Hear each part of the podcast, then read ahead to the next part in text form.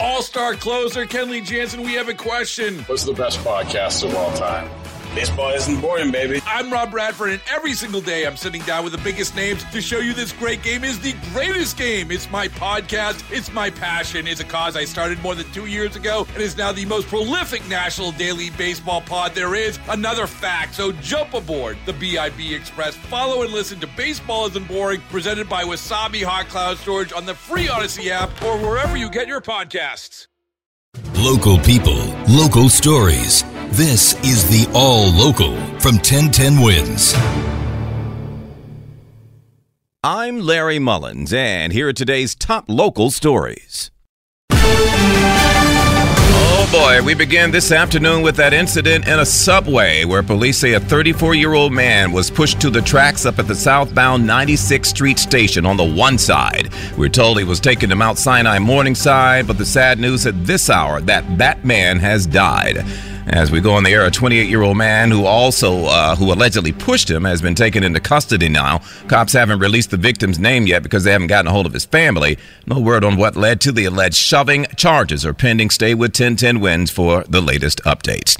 Also, this afternoon, we're in Westchester in the site of that small and deadly plane crash from yesterday. This is a plane that took off from JFK when something happened late Thursday on the way to a small county airport in an Ohio suburb. They released the names of the pilot and the lone passenger today. Westchester County Executive George Latimer asked for prayers for Baruch Taub and Ben Chaffetz, members of Cleveland's Orthodox Jewish community who died when their small plane crashed in the woods near Westchester County Airport.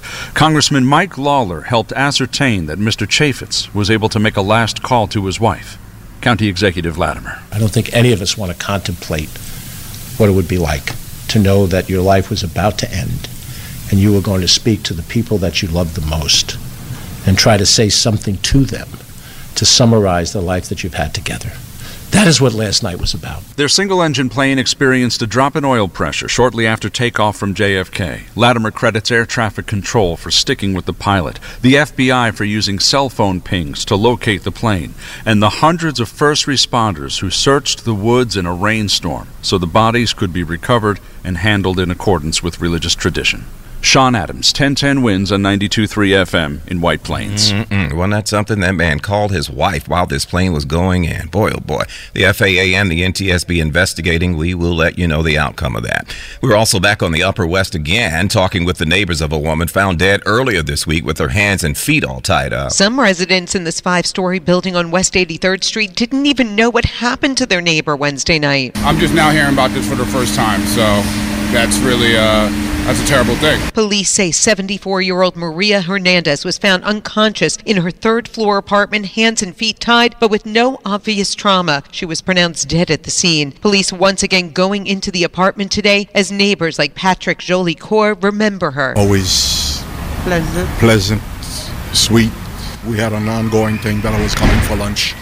She was always willing and ready to say anytime she'll cook lunch for me. This isn't the first crime in this building. In 2019, there was a push and robbery in a first floor apartment. Samantha Liebman, 1010 wins on 92.3 FM on the Upper West Side. Her death has been classified as a homicide, the ME working to determine what killed her.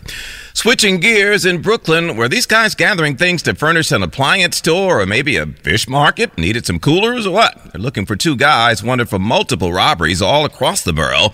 Cops say they pried open the front door of a building in Bed-Stuy, stole a refrigerator and a washer and dryer a couple of days ago. And for similar incidents, they made off with TVs, microwaves, and more refrigerators.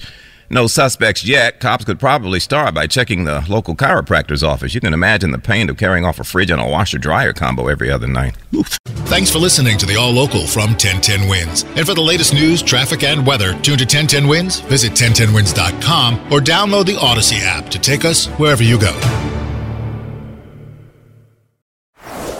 Is in full swing. NBA playoffs are heating up, and your NFL team is gearing up for training camp. Listen to the latest on the teams you love here on the Audacy app. The biggest sports radio stations in the country, providing unrivaled local coverage of their teams, all in one place.